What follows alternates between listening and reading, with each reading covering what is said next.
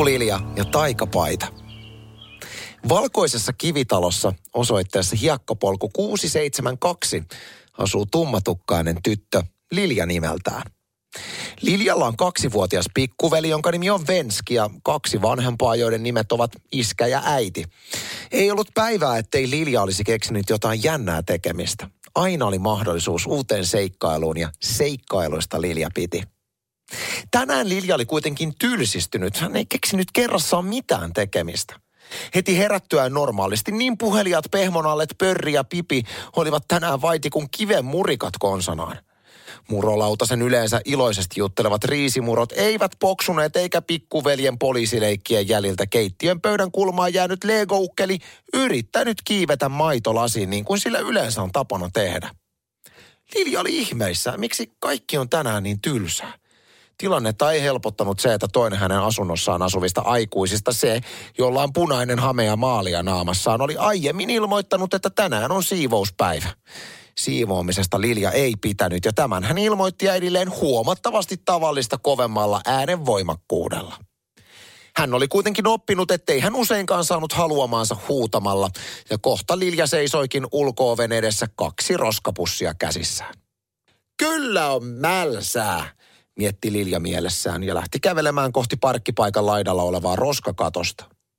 Lilja laitteli huolellisesti biojätteet, muoviroskat ja sekajätteet omiin roskasäiliöihinsä.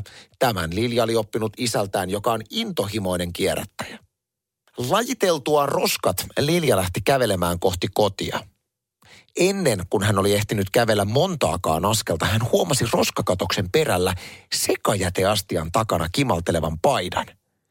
Hän ei ollut ikinä nähnyt niin hienoa paitaa kenenköhän paita se oli ja mitä ihmettä se teki roskakatoksessa. Paidassa oli pinkkejä paljetteja, jotka heijastivat auringon valoa niin voimakkaasti, että Lilja joutui siristämään silmiään. Löydöstään hämmästyneenä hän kurotti roskaastian taakse tarttuakseen paidan helmaan, mutta samalla kun hän kosketti paitaa, jostain kuului vaimealla äänellä kuiskaus. Ken paidan pukee ja loitsun lukee – se voimat mahtavat saa ja taika maailman avaa. Lilja hypisteli paidan pehmeää kangasta kädessään ja ajatteli mielessään kuulensa varmaan omiaan, mutta samassa hetkessä paitamytyn sisältä kuului jälleen vaimealla äänellä. Ken paidan pukee ja loitsun lukee, se voimat mahtavat saa ja taika maailman avaa. Lilja ei voinut uskoa korviaan, eihän paidat osanneet puhua – hän laittoi paidan niin pieneksi mytyksi, kun vain suinkin osasi ja piilotti sen takkisa alle. Tästä löydöstä ei kyllä voi kertoa isille ja äidille, tuumasi Lilja mielessä ja lähti kävelemään pitkin askelin kohti kotia. Missä viivyit?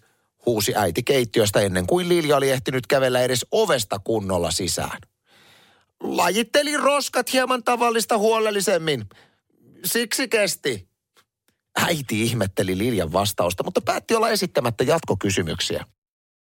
Seuraavaksi voisit siivota huoneesi, äiti huusi, mutta Lilja oli jo ehtinyt juosta löytämänsä paita mukanaan huoneeseensa. Linjan huoneessa oli kaksi suurta ikkunaa, sininen pöllön kuvilla varustettu tapetti, kirjoituspöytä, lelukaappi ja kerrossänky. Tyttö ei ollut unohtanut paidan kuiskaamaa lausetta. Hän kiipesi narisevia portaita pitkin yläsänkyyn ja asetteli paidan Frozen pussilakanansa päälle. Pue minut päälle, paita kuiskasi jälleen hennolla äänellä. Liljaa pelotti hieman, mutta hän päätti kysyä paidalta. Mitä tapahtuu, jos puen sinut päälleni? sanoi Lilja hieman värisevällä äänellään. Sittenpä näet, mutta jotain kivaa se on, vastasi paita. Lilja puristi paitaa nyrkissään ja alkoi pukea paitaa päällensä. Samassa hetkessä, kun Liljatytön pää ja kädet olivat pujahtaneet niille tarkoitetusta aukoista ulos, paita kuiskasi. Nyt kun olet pukenut minut päälle, sinulla on taikavoimia, mutta vain nukkumaan menoosi saakka. Silloin nimittäin taika raukeaa. Lilja päätti epäuskoisena kokeilla taikomista. Hän osoitti sormellaan lelulaatikossa olevaa muovista leikkijäätelöä ja käski sen muuttua puhuvaksi jäätölönakiksi.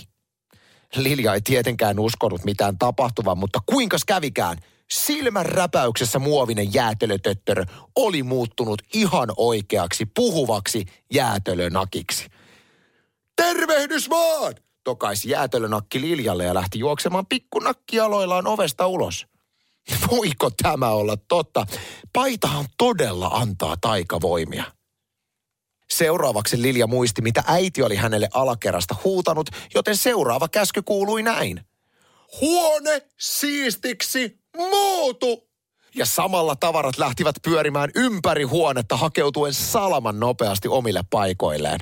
Alta aikayksikön koko huone oli siisti. Lilja oli innoissaan. Tämä oli varmasti erikoisin päivä, jonka hänen kuuden vuoden elämäänsä oli mahtunut. Seuraavaksi Lilja lähti kävelemään paidassaan kohti keittiötä, jossa äiti valmisti parhaillaan lihamakoronilaatikkoa.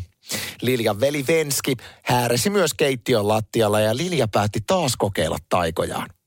Hän osoitti sormellaan veljäänsä ja sanoi, muutu koiraksi! Ja yhtäkkiä hänen veljestään oli tullut pieni villakoira, outoa kyllä Liljan äiti, joka kokkaili vieressä, ei kiinnittänyt hänen nuoremman lapsensa koiraksi muuttumiseen isompaa huomiota, vaan hän naurahti lempeästi ja jatkoi hellan äärellä kokkailua. Seuraavaksi tyttö päätti kokeilla jotain paljon suurempaa. Entäpä jos koko tylsän kodin saisi muutettua prinsessan linnaksi, tuumi Lilja. Ja taas Lilja heilutteli sormeaan ja lausui, muutu, muutu, tylsä koti, upeaksi prinsessan linnaksi ja samassa hetkessä koko asunto muuttui upeaksi linnaksi. Äiti ja isä olivat tylsien kotivaatteiden sijaan kuninkaallisissa univormuissa ja Liljallekin oli ilmestynyt päälle upea sininen prinsessamekko. Pikkuveli Venskikin oli muuttunut koirasta linnan porttien ulkopuolella karjuvaksi lohikäärmeeksi. Lilja taikoi taikomistaan ja mitä kummallisempia asioita hän keksikään pyytää, kaikki tapahtui. Ilta alkoi laskeutua ja Lilja alkoi väsyttämään.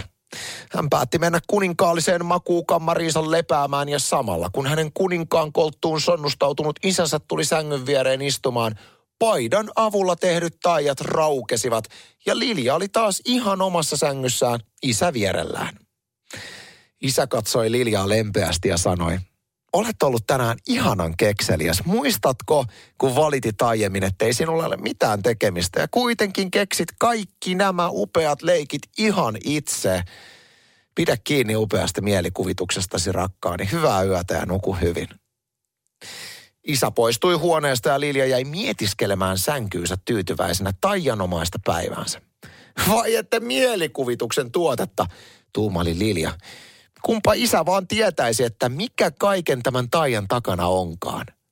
Hän puristi tavalliseksi paljettipaidaksi muuttuneen entisen taikapaidan mytyksi syliinsä ja nukahti tyytyväisenä. Samaan aikaan alakerrassa Liljan äiti puhuu yläkerrasta saapuneelle isälle.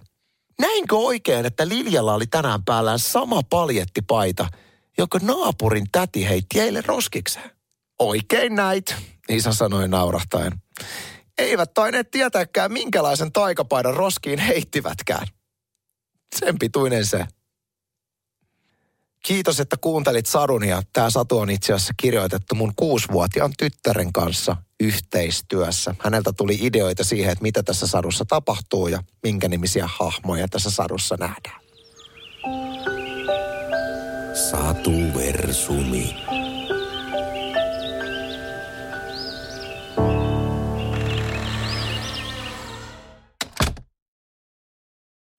Mitä tapahtuu, kun yhdistetään lasten tarinat ja tekoäly? Yksi sarvinen, hevonen ja lehmävitsejä taikametsässä. Tämä oli aivan ihana satu. Se yllätti mut tosi paljon. Mä tiesin, että se on mun oma tarinani. Uudessa lämminhenkisessä podcastissa tekoäly lukee satuja, joiden aiheet ovat tulleet lapsilta itseltään. Tämä podcast sopii kaikille, jotka pitävät saduista.